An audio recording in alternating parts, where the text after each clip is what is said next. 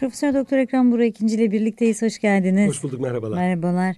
Bugün Akdeniz'i konuşacağız. Şu anda dünya gündeminin e, birinci sırasında diyebiliriz. Belki ilk üçte diyebiliriz dünyanın farklı bölgeleri için. E, Orta Doğu çok önemli ama Orta Doğu'da fitili ateşleyen de genelde Akdeniz ve çevresi oluyor. Akdeniz'in Osmanlı coğrafyasındaki öneminden bahsedeceğiz. Belki ondan biraz daha geriye de gidebiliriz. Türkler için Akdeniz ne anlam ifade ediyordu? Akdeniz bütün dünya milletleri için çok şey ifade ediyor. Çünkü dediniz ki Orta Doğu dünyanın merkezi. Orta Doğu'ya ulaşma yolları Akdeniz'den geçiyor. Akdeniz büyük bir deniz.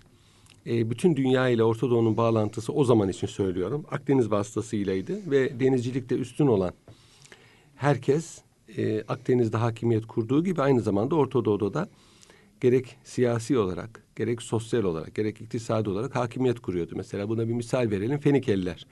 Bugünkü Lübnan'ın yerlileri olan Fenikeliler Sami kavmidir. Arap kavmi yani Arapların mensup olduğu topluluklardandır. Fenikeliler e, ilk çağda muazzam bir e, medeniyet kurdular. Düşünün bugün kullanılan alfabe bile Fenikelilerden gelmedi. Şimdi mesela bu, biz Fenikeliler deyince hep e, Yunan kültürüyle sanki bağlantısı varmış gibi Yok, akla sonradan Yunan geliyor. kültürünü benimsediler ama Ama orijinleri başlangıcı. orijinleri bütün dünya Yunan mesela Yunan alfabesi, Latin alfabesi, Arap alfabesi bunların hepsi Fenik Fenik. alfabesinden geliyor.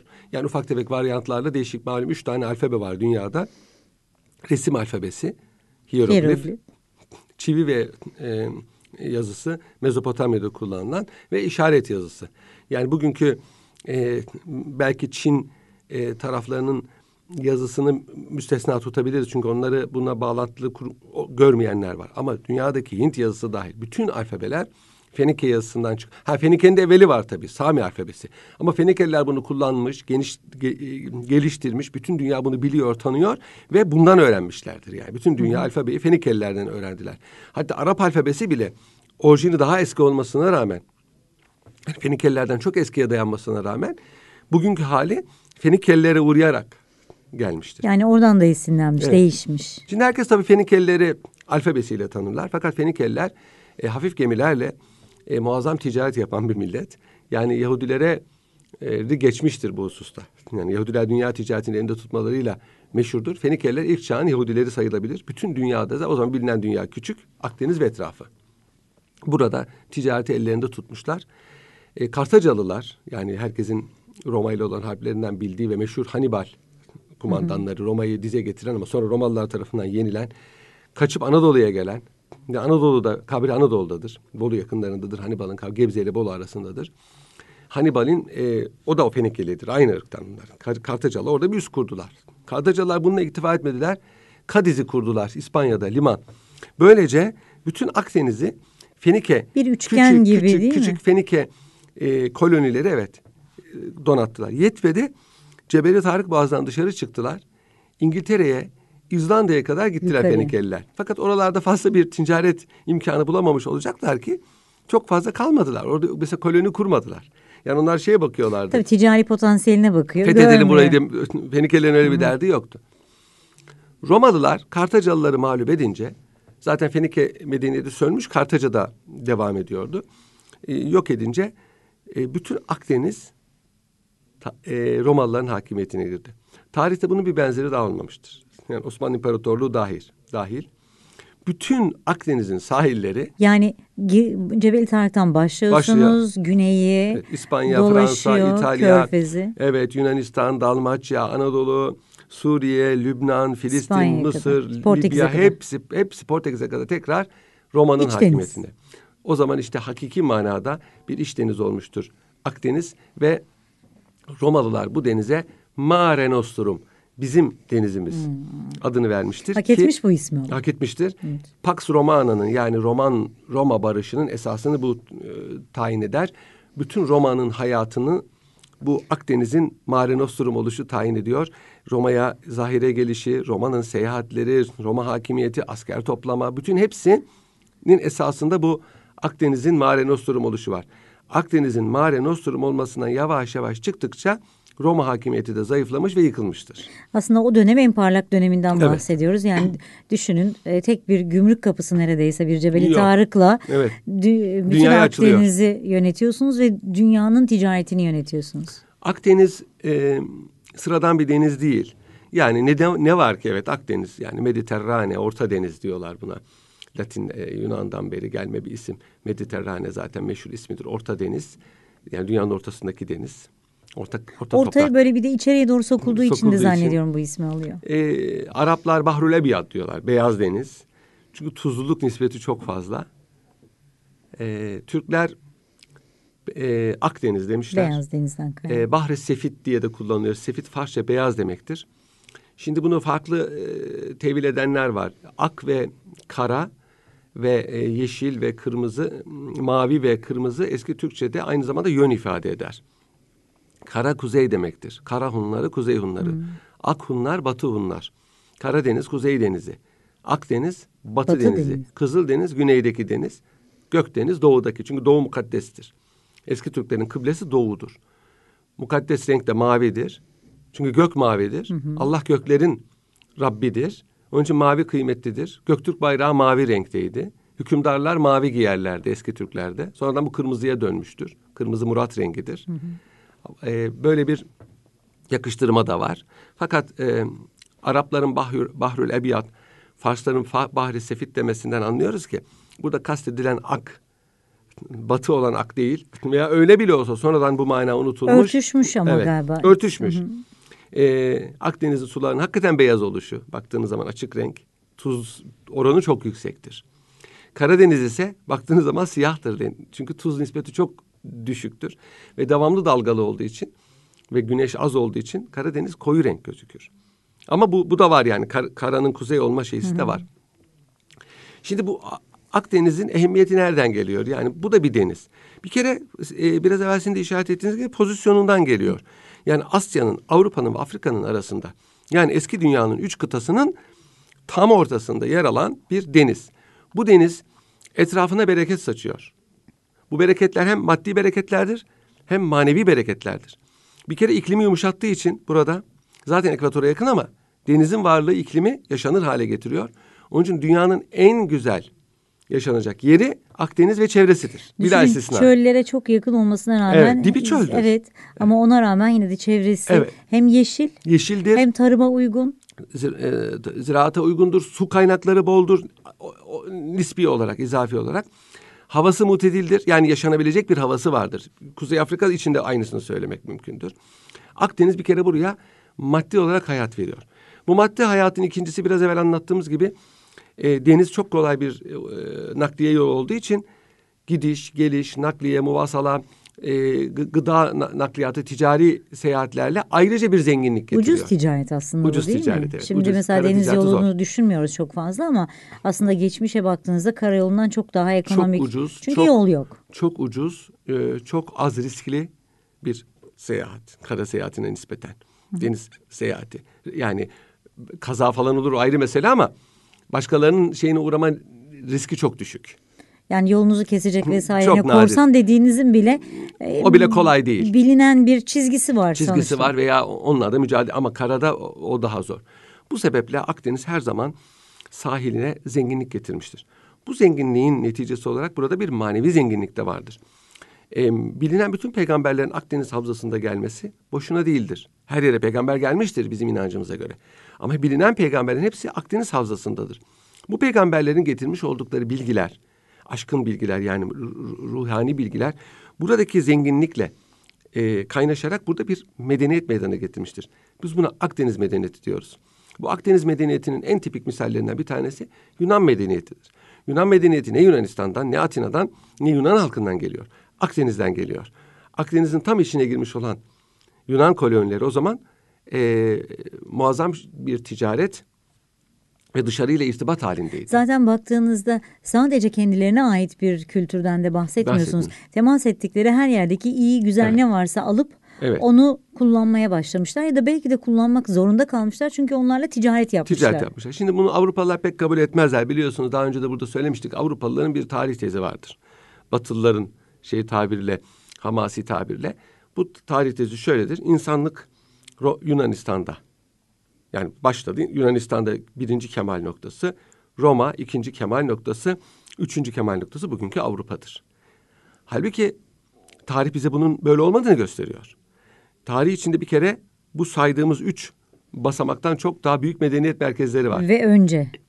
Ve önce Mısır Binlerce gibi, yıl önce. Girit gibi, Fenike gibi, Çin gibi, e, Orta Amerika gibi. Evet. Bugün bile sırrını çözemediğimiz medeniyet harikalarına sahipler.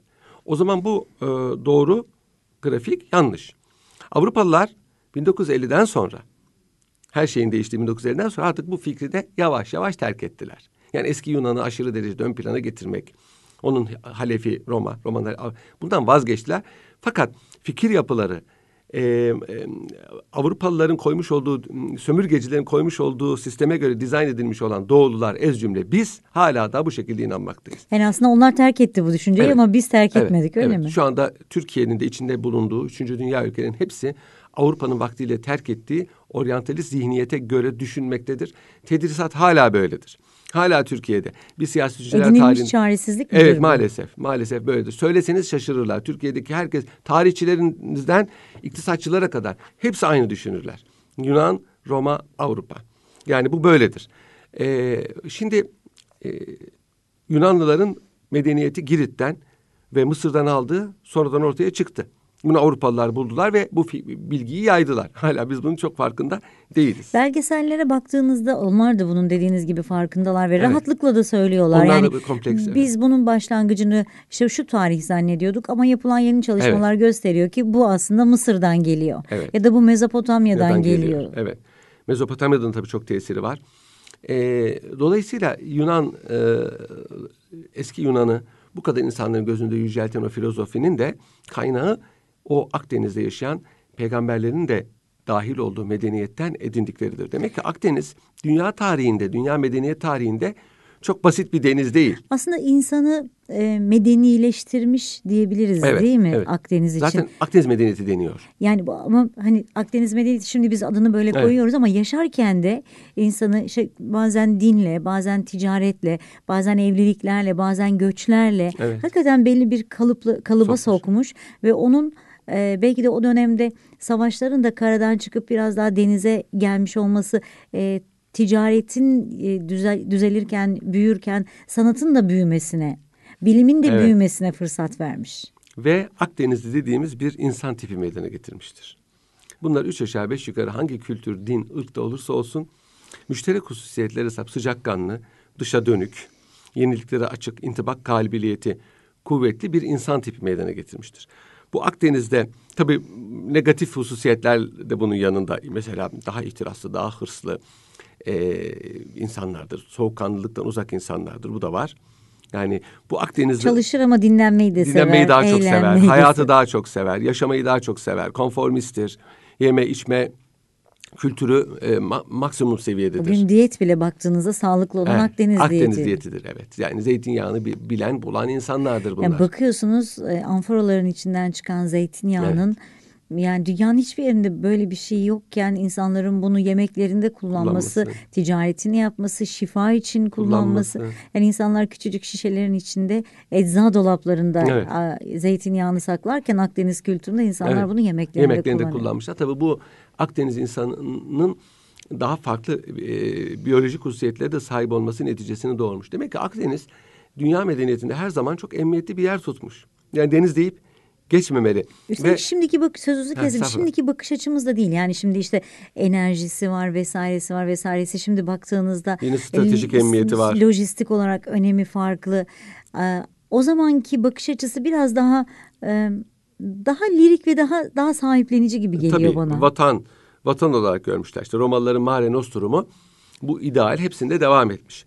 Öyle bir devam etmiş ki Avrupalılarda da e, beldenin yeni hakimleri olan Müslümanlarda ve ez cümle Türklerde de Akdeniz'i sahiplenme duygusu bundan sonraki siyasi tarihin e, sahiki amilli olmuştur. E, tesir eden e, his bu olmuştur. Akdeniz'i ele geçirmek. Çünkü Akdeniz ele geçirileceği zaman e, dünyanın büyük bir kısmında söz sahibi oluyorsunuz. Askeri olarak, siyasi olarak, sosyal olarak ve ticari olarak. Şimdi bugüne kadar gelirken mesela bizim kendi tarihimize bakalım. Biraz önce dediniz ya biz e, tarihle ilgili bize öğretilenlere o kadar saplanmışız ki artık bir bataklığa dönmüş. E, bu, bu tarihi yazanlar bundan vazgeçmiş olmasına rağmen biz hala bu bataklıktan çıkamadık. E, bizim için de belki Akdeniz'e farklı bir bakış açısına ihtiyacımız var. İlk geldiğimiz günden Anadolu'yu yurt tuttuğumuz günden hatta belki İslamiyetle bakış açımızı değiştirerek Akdeniz'i e, değişik bir gözle görmeye ihtiyacımız var gibi geliyor bana. Tabii yani Türklerin e, Orta Asya'dan çıkıp da yeni bir yurt arayışıyla batıya gidişi hadisesi yani belki milattan önce başlayan ama esas e, belli bir devirde yani Moğol istilası ve ondan önce şekillenen bu hadisede hep Akdeniz'e ulaşma emeli vardır ve bu emellerinde de muvaffak olmuşlardır. E, Selçuklular devrinde e, İzmir'e kadar gelerek ki Ege Denizi biliyorsunuz Akdeniz büyük bir denizdir. Akdeniz'in pek çok denizi var. Ege Denizi, Marmara Denizi bunlardan bir tanesidir. Tren Denizi, Adriyatik Denizi, bunlardan biri Libya Denizi bunlardan bir tanesidir. Pek çok boğazı var. Misina Boğazı, Pire Boğazı, İstanbul Boğazı, Cebeli Tarık Boğazı. Evet. Bunlar hep e, boğazlar. E, derin bir deniz, çukurları çok yani çok enteresan bir deniz Akdeniz. E, buraya kadar ulaşmışlar, Ege'ye kadar. Güneyde de Suriye ve Filistin Selçukluların hakimiyetindeydi. Sonra biliyorsunuz burası Eyyubilerin, sonra Memlüklerin eline geçti. Böylece zaten daha 11. asırda, 12. asırda Selçuklu Türkleri Akdeniz'in büyük bir kısmına hakim olmuşlardı. Mısır'ı da düşünürseniz Eyyubiler Bölgenin vasıtasıyla. doğusuna. Evet. Araplar zaten e, kuzeyi değilse bile güneyinin tamamına hakim olarak Akdeniz'deki siyasi dengeyi değiştirmişlerdi. Hı hı. Arap İmparatorluğu daha yüz yıl geçmeden kuruluşunun İspanya'yı fethederek İspanya, Kuzey Afrika, Suriye, Anadolu'da bir kısmı Kilikya bölgesini ele alarak Akdeniz bir kıskaç içine aldı. Hı hı. Kuzeyde sadece Roma İmparatorluğu ve on, on, onun üzerinde kurulmuş olan ufak tefek e, Frank e, gibi Got krallıkları kaldı. Ama hareket kabiliyeti olmayan. Çünkü Olmadı. Akdeniz'i dediğiniz gibi bir e, adeta bir çembere almış evet, aldılar. bir hilal bir de, gibi. Bir de onların donanması yoktu. Şu kadar basit ki Arapların güçlü bir donanması vardı. Nasıl bir donanma ki bu? Bu donanmayla İstanbul'u kuşatmaya geldiler. Yani daha Hazreti Peygamber'in vefatından 70-80 sene geçmemişti ki Araplar güçlü bir donanmayla e, Çanakkale üzerinden İstanbul'u kuşatmaya geldiler. Bir kısmı Anadolu üzerinden yürüdü. Bir kısmı Kıbrıs'ı fethettiler. Hı hı. Kıbrıs'ı fethetmek kolay değil. Ondan sonra e, Çanakkale Boğazı'nı geçerek İstanbul önlerine geldiler. Eyüp Sultan Hazretleri'nin kabri Avrupa yakasındadır. Evet. Yani bu enteresan. Burada hatta işte şimdi mesela baktığımız e, bazı camiler, türbeler evet. vesaire o dönemden kalan pek çok yer var. Var. E, Edincik'te yani bugünkü Balıkesir, Erdek'te bir küçük tersane kurdular. İç deniz tersanesi. Yani Akdeniz'e Araplar hakim olduğu için artık Avrupa'nın buradaki ümidi kesilmişti. Hı hı. Arapların yıldızının sönmesiyle Selçuklular bu hakimiyeti kuramadılar. Çünkü, Çünkü Kuzey denizleri Afrika, biraz önemsemediler. Evet, önemsemediler. Galiba. Bir, ikincisi Selçuklular Kuzey Afrika'ya ve İspanya'ya hakim değillerdi. Sadece Levant denilen Doğu Akdeniz'e hakimlerdi. Evet bu kısma hakim oldular. Bu kısma hakim olmak da az bir hakimiyet değil. Çakabey gibi güçlü denizciler yetiştirdiler ama çok fazla denizci millet değildiler. Denizle uğraşacak halleri yoktu. Çok farklı problemlerle karşı karşıyaydılar. Ciddi bir Moğol baskısı vardı ve... Batıdan Haçlılar, hı hı. doğudan Moğollarla uğraştılar ve tarihteki 250-300 senelik Selçuklu tarihi hep bu mücadelelerin tarihidir. Biraz da zannediyorum şey e, hani toplumların kendi dinamiğiyle de alakalı. Kimisi e, karada ayağının yere basmasını ve maddi eserler bırakmayı, toplumunu rahat yaşatmayı tercih ediyor. Kimisi biraz daha e, ufuklara bakıyor ve e, daha macera perest oluyor. İşte Portekizliler gibi, İspanyollar deniz, gibi. Evet, deniz başka açılmak, bir tutku. Denize açılmak kara e, topluluklarını her zaman ürkütmüştür. Mesela e, Tarık bin Ziyad e, niçin gemileri yaktı? Çünkü e, Halife Ömer bin Abdülaziz e, ve ondan önceki Emevi halifeleri Müslümanların fazla gemilerle gezip fetihler yapmasına karşıydılar. Tehlikeli çünkü mesela İspanya'yı fethetmeyi çok korktu Ömer bin Abdülaziz. Yani arada deniz var. Arkadan eğer düşman bastırırsa oradaki insanlar helak olurlar diye hep temkinli yaklaştı. Çok fazla ilerlemek istemedi. Mesela şimdi bazıları diyor ki niçin Fransa'yı fethetmediler? Evet. Çok yaklaştı. E, Pireneleri geçtiler. Hı hı. Orada Şarmartel'e yenildiler.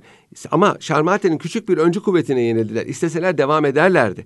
Ama devam etmeyi e, hem emniyet için e, e, uygun bulmadılar hem de gerek görmediler. Yani toprak demek insan demektir. İnsanınız azsa çok fazla toprak fethedemezsiniz. Gideceksiniz de orada kimseyi bırakamadan Evet, dönecekseniz döneceksiniz. sizin olmayacak. İnsanlar ölecek. Evet. Onun için bunu istemediler. bataklık tabii yani. Baktığınız zaman evet. zor. Evet, o, o ağaçlarla kaplı bir Fransa. Ne- Nerede ne yapacağız Araplar için? Bu yani deniz her zaman korkutmuştur eski Dolayısıyla insanları. gemileri yakarak Gemileri dönüşü- yakmakla hiç değilse orada kalmayı yani biraz halifeye e, şey yapabilmek için mazeret e, göstermek gemileri yatmış, yakmış, yakmak zorunda kalmış. Tarihe geçmiş bir hadise.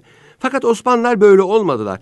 Osmanlılar Selçuklardan gelmekle beraber çok farklı bir medeniyetin ve kültürün varisi oldular. Tabii hani diyebilir ki dinleyicilerimiz niye başından beri bu konuyu konuşmuyoruz ama ne olduğunu anlayabilmek için biraz bölgenin tarihine bakmamız lazım. Ee, biraz da tabii bu işin e, sadece e, programın amacından bahsedeyim. Genel kültür çizgisi içinde hani bir şeyin başını sonunu bilmek lazım. Yani başını söylemezseniz o zaman Osmanlı'nın yaptığı şeyin ehemmiyetini ve bugün Akdeniz'in ehemmiyetini anlayamazsınız. Yani ne kadar ehemmiyetli ki Akdeniz Osmanlı burayı e, bir ideal olarak görmüş. Yani Osmanlı'nın ilk fetihleri öyle kitaplarda yazdığı gibi haydi aslanlarım yürüyün Allah Allah böyle değil. Yani toprak fethetmek zaten İslam Türk e, telakkisinde yoktur. Toprak alalım, esir alalım, ganimet alalım böyle bir şey yok. Bir kere ideal olan ilahi kelimetullah Allah'ın ismini ulaştırmak. Bunun için de gereken kudreti, gücü, hakimiyeti hasıl etmek. Bu o dönem sadece Osmanlı'nın Bütün e, Müslümanlarda var bu. hepsinde var. Ama Osmanlılar bunda en hassas olan olmuştur ki e, tarihinde yaptığı bütün savaşların gerekçeleri bizim önümüzdedir. Şimdi Akdeniz'e hakim olmanın ehemmiyetini Osmanlılar çok eskiden anlamışlardı. Osman Gazi'nin, Osman Gazi hiç öyle anlatıldığı gibi zavallı, okuma yazma bilmeyen bir adam değil. Çok stratejik yani e, harekatı kurmay mekteplerinde okutulacak bir insan Osman Gazi. Öyle sıradan olmuyor öyle o imparatorluk kurmak, altı alt asra giden, göğsünden ağaç çıkmakla falan değil onlar. O, onlar Yani onlar işin lirik tarafları. onlar. Evet tamam ama yani onun o o lirizmi besleyen bir sürü e, temel ve güçlü altyapılar var. Haritaya baktığınız zaman Os- Osman Gazi'nin fetihleri hep denize doğru. İzmir. Marmara Deniz. Sonra o e, Ege. Karesi Be- Beyliği'nin fethiyle Orhan Gazi zamanında Akdeniz, Rumeli hep Akdeniz hakimiyeti var. Donanma kurdular düşünün. Daha Orhan Gazi zaman ikinci padişah Orhan Gazi zamanında gene küçük bir beylikken donanma kurdular. Donanmaları vardı. Öyle şeyden Bizans'tan Rumeli'ye kiralanmış. o kiraladılar çünkü çok insanları vardı. Cenevizlerden Bizans'tan gemi kiraladılar. Yetmeyince kiralarsınız malum. Ama kendi gemileri vardı. Öyle bir, bir- bir geçtiler Rumeli'ye sal ile arttı şanımız. O marşta geçiyor. Salla geçmediler. Güzel Ya da gemileri bize vardı. bir yer verdiler de oraya gittik konduk ondan sonra da o kadar büyüdük. basit. O kadar basit değil. Evet bir strateji. Bu strateji sonraki yıllarda da devam etmiş ve Osmanlılar 15 ve 16. asırda dünyanın en büyük denizcilerini yetiştirmiştir.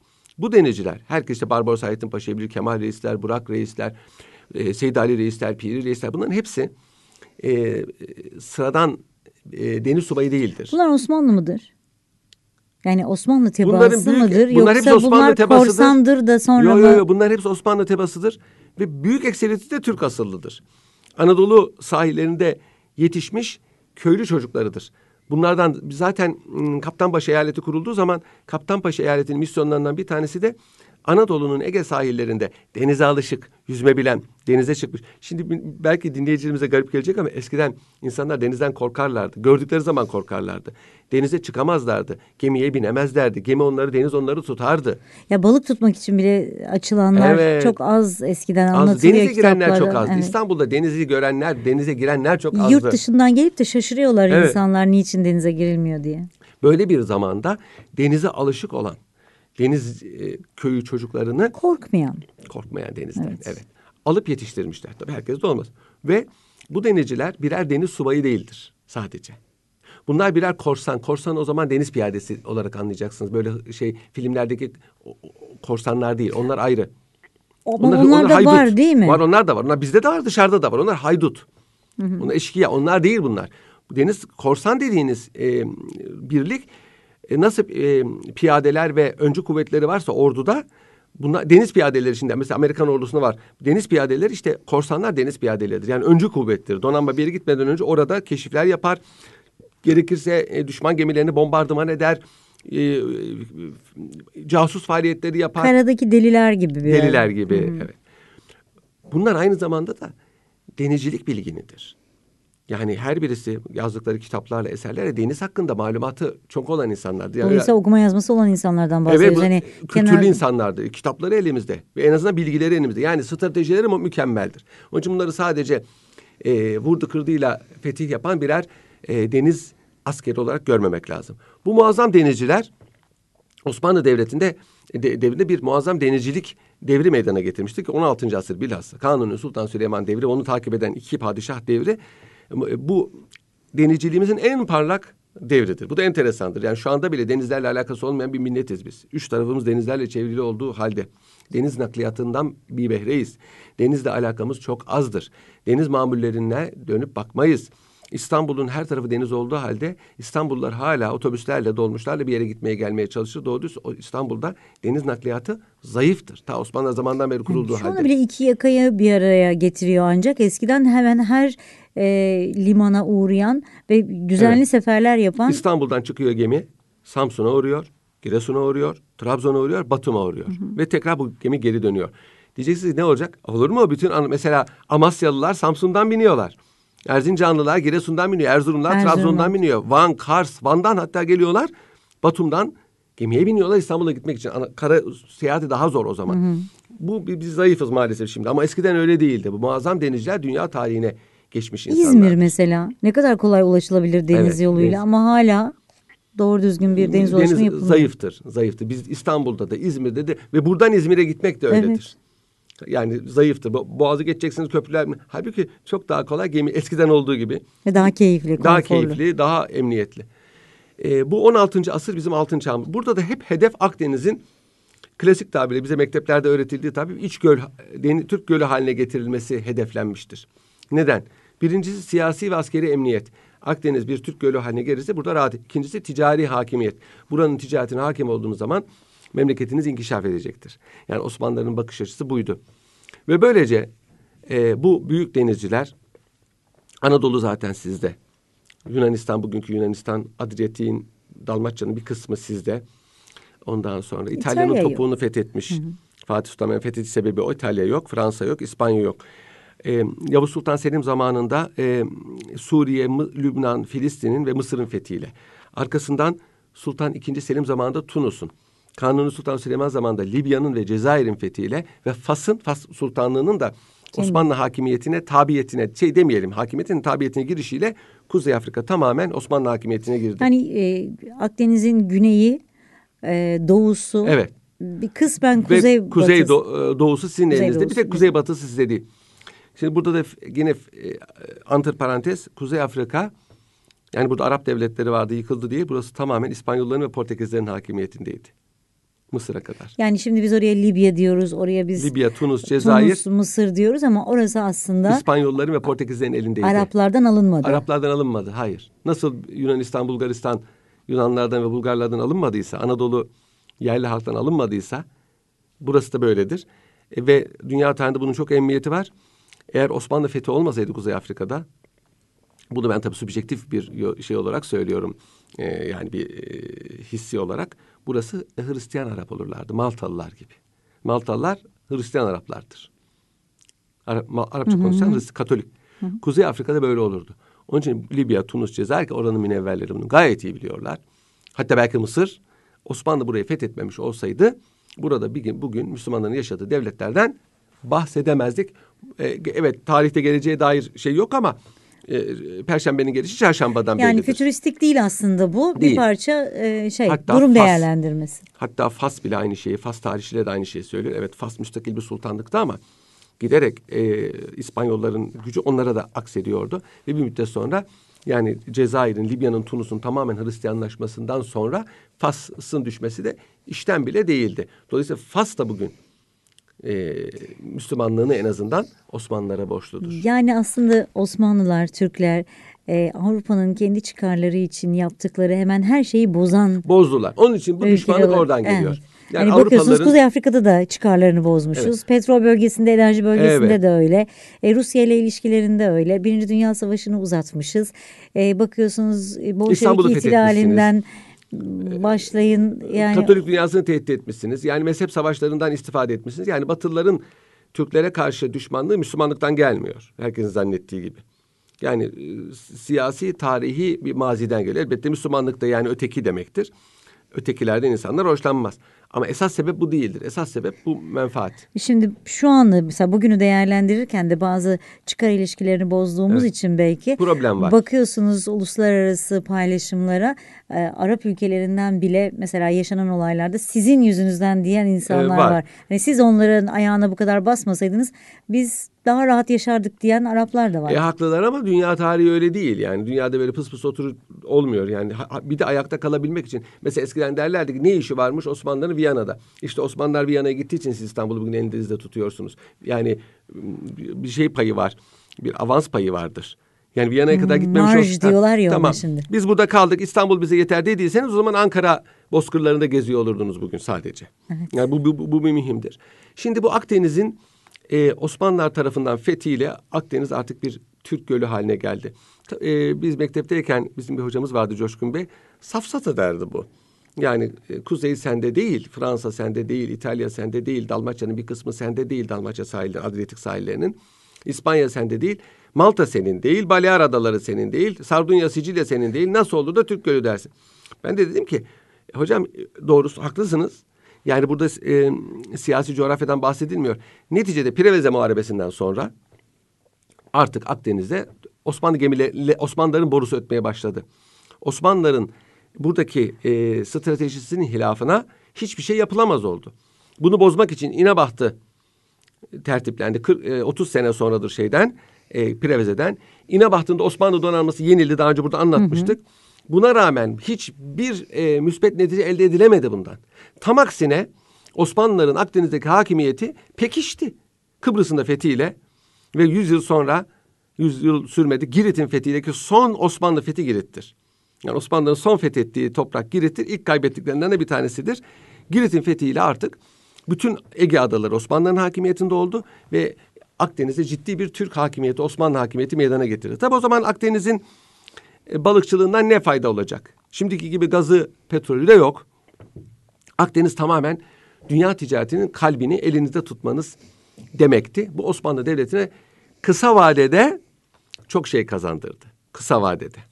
Nitekim Kanuni Sultan Süleyman e, gerek e, Akdeniz'i elinde tutarak gerek İpek yolunun e, Osmanlı topraklarından çekilmesi üzerine e, ecnebilere kapitülasyonlar temin ederek ticareti e, parlatmaya, güçlendirmeye çalıştı.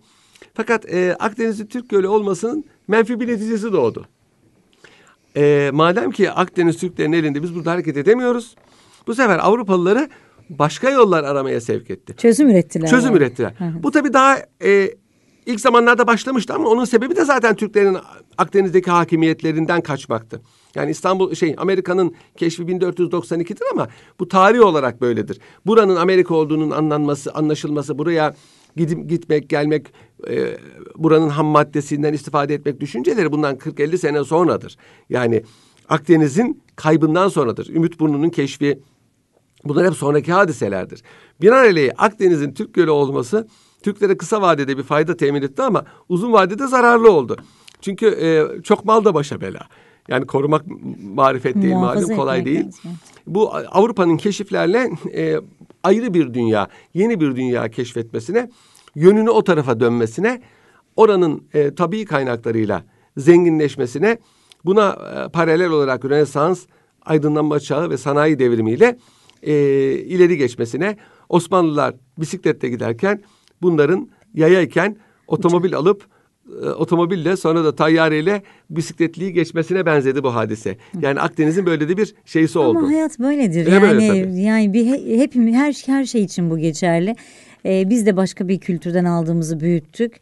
Ee, belli bir noktaya getirdik. Öyle. Sonra bizden alınanlar belki şimdi biz oradan yani akıllı olmak lazım. Dünya siyasetinde ya da tarihte bakıyorsunuz kimler e, bir adım öteye gitmiş aklını kullananlar. Öyle yani Akıllı neticede neticede insanlığın ve medeniyetin e, inkişafı bir bayrak devridir. E, tabii siz daha hamasi düşünürseniz, o, e, tamamen millet e, e, mihraklı, odaklı düşünürseniz tabii çok üzücü, çok üzücü e, şeylerle karşılaşabilirsiniz. Ama umumi manada e, düşünecek olursanız en azından Türklerin, Müslümanların insanlığa katkıları, medeniyete katkıları diye düşünürseniz o zaman insanı biraz daha ayağınız yere sağlam basması daha aklı selimle ileriye bakması mümkün oluyor. Belki önümüzdeki günlerde Türkler olmasaydı dünyada olmayacak şeyleri Evet, konuşuruz. evet, inşallah. Güzel başlıklar çıkar diye düşünüyorum. Şimdi gelelim Akdeniz'in bugünkü durumuna. Hakikaten ciddi anlamda bir enerji havuzuna dönmüş durumda. Herhalde Akdeniz'in yeni adı yani şu anda içinde bulunduğu duruma en yakışan ad enerji havuzu O olurdu. kesin çünkü çünkü şu anda dünya politikasını 100 yıldır enerji kaynaklarının e, tayin ettiğini söylemek e, malumu ilam olur. Herkes bunu az çok biliyor. Enerji kaynaklarında ekserisi bu Akdeniz havzasında. Çünkü hayat burada yani Evet. fosil yakıtlara bakıyorsanız eğer fosiller burada. Evet. Yani Dolayısıyla yakıtlar da burada. İran, Irak petrolü Akdeniz'e uzak değil. Sevkiyatı Akdeniz üzerinden malumunuz. Ee, Kuzey Afrika'daki petroller, biraz da Libya petrolleri e, Akdeniz üzerinden. Akdeniz'in kendisinde de e, petrol e, yatakları var. Şimdi sadece ticari olarak değil artık bu enerjinin bir nakliyatı, iki bu enerji kaynaklarına hakim olarak dünya siyasetini tayin etmek cihetiyle Akdeniz'in ehemmiyeti var. Ee, herkes zannediyordu ki e, Avrupa'nın petrole ihtiyacı var. Onun için petrol kaynakları üzerinde çok duruyor. Evet petrole ihtiyacı var ama bu petrolü rahatça satın alabilecek kaynağı da var. Avrupa'nın esas maksadı petrolün ve buna mümasil enerji kaynaklarının 20. ve 21. yüzyılda büyük bir güç kaynağı olduğunu tayin ve tespit ettiler. Farkına vardılar. Bu kaynakların musluğunun kendilerinin elinde olmasını istediler. Çünkü düşündüler ki bu kaynaklar başkalarının elindeyse bu onlara bir güç verecektir. Bu dünya dengesini bozacaktır. Onun için başta İngiltere olmak üzere Fransa, Amerika, Rusya dört büyükler her zaman enerji kaynaklarının musluğunun şeyinin değil, varillere dolan petrolün değil. Yönetimini. Evet, kendi ellerinde olmasını istediler. Yoksa Amerika'nın kendine yeten bol bol petrolü var. Hatta o petrolle dünya petrol fiyatlarını bile manipüle edebiliyor. Ama o muslukların Irak musluğunun, Bakü musluğunun, İran musluğunun, Libya musluğunun her zaman kendi elinde olmasını Ne istemiştir. kadar akacağına ve kime gideceğine karar vermek Evet. istiyor. Buna göre dünya e, siyaseti ta, e, tabii bu Akdeniz'in ehemmiyetini bir kat daha arttırıyor. E, Libya mesela son zamanlarda çok gündemde. Libya petrolü zaten Libya'nın başına ne geldiyse petrol yüzünden geldi. Libya'da petrol çıktı. Bu petrolün nakli çok kolay olduğu için çok Deniz ucuz. yoluyla. Çok ucuz. Diğerleri gibi değil. Diğerlerinin çıkması ve nakli pahalı. Libya çok ucuz. Dolayısıyla iştah kabartan bir yer. Ee, bundan önceki, e, iki önceki e, Libya hükümeti, Libya İtalyanlar işgal ettiler. Durup dururken Libya gibi bir milyon insanın yaşadığı arazinin büyük bir kısmı çöl olan bir toprak, çöl olan bir toprak için İtalya binlerce evladını verdi. Niçin verdi? O da petrol musluğu, bir petrol musluğu benim elimde olsun diyordu. Çünkü yeni yeni o süper güçlerin arasına girmişti. E, Yıllarca e, İtalya'da İtalya e, Afrika'da kaldı. Oradan Habeşistan'a bile geçti. Oradan Kızıldeniz'e inmeyi umdu. Fakat İtalyan Somalisi var malum. Fakat ne oldu? İşte İkinci Dünya Savaşı'nda mağlupların yanında yer aldığı için hadi güle güle dediler Libya'dan çıkacaksın. Büyüyemeden Ne olacak Libya? Bu sefer Libya'ya e, Amerikan yanlısı e, bir idare kuruldu. e, hükümdarlık. Bu hükümdarlık aynı zamanda Türkiye'ye çok sempatiyle bakan bir hükümdarlıktı. Fakat bu hükümdar e, aksi gibi çok milliyetçiydi. Vatanını çok seven bir insandı. Melik İdris. E, petrolün manipüle kaynağı olmasını istemedi. Rockefeller firm- firmasına vermedi bu petrolün işlemesini. Yedi kız kardeşlere vermedi. Küçük küçük Amerikan şirketleri Amerikalılara verdi. Küçük küçük Amerikan şirketlerine verdi. E, ama petrol çok ucuzdu. Yani ve kaliteliydi. Bu tabii e, Amerikan petrol kartelini çok rahatsız etti. Ve Melik Bursa'da kaplıcalarda tedavi görürken Kaddafi adında bir subay tarafından tahttan indirildi. Kaddafi'nin yaptığı ilk icraat bu petrollerin yedi kız kardeşlere verilmesi oldu. Ve petrol fiyatlarını rahatça manipüle etmeye Yukarıya. başladılar. Ucuz olduğu için Libya petrolü buna göre e, yedi kardeşler petrol fiyatında oynama yapıp diğer petrol şirketlerini zor durumda bırakıp kendileri muazzam spekülasyonlarla zengin oluyorlardı. Kral buna engel olmak istedi. Sen misin engel olan? Rockefeller kralı tahttan indirdi. Kaddafi'yi başa geçirdi. Öyle Kaddafi zannedildiği gibi vatan millet Sakarya hikayeydi. Kendisi bir haricidir. İşte Libya'da sık- sıkıntılar zaten ondan sonra başladı. Sonra Kaddafi de tabii ters Sonra? düşünce onu da yolladılar. Yani Amerika başta demek ki üzere. ne gelene ne gidene Evet ya sevinmemek e, üzülmemek. Öyle lazım. aynen öyle. Aynen öyle. Bu tabii Akdeniz'in her zaman tarih boyunca e, petrol kaynaklı olarak e, ehemmiyeti haiz olduğunu gösteriyor. Yaşanan bütün sıkıntılar. Bir de tabii başka emniyet sebepleri var. Karşıda İsrail kurulmuştur. İsrail Akdeniz'in karşı sahilinde. Buranın emniyetinin sağlanması icap ediyor. Bu da Akdeniz'in ayrıca güvenli bir deniz olma mecburiyetini beraberinde getiriyor. Amerika buraya uzaktır. İngiliz üsleri vasıtasıyla ve buradaki Amerikan üsleri vasıtasıyla buranın emniyetini sağlıyor. Dolayısıyla Akdeniz'in hem petrol havzası içinde ve çevresinde olması hem de e, e, global güçlerin e, faaliyet sahasının tam merkezinde yer alması itibariyle emniyeti çoktur. Bu emniyet de öyle kolay kolay ortadan kalkacağı benzemiyor. Çok teşekkür ederim Ben bugün teşekkür için. ederim. Tekrar görüşmek üzere.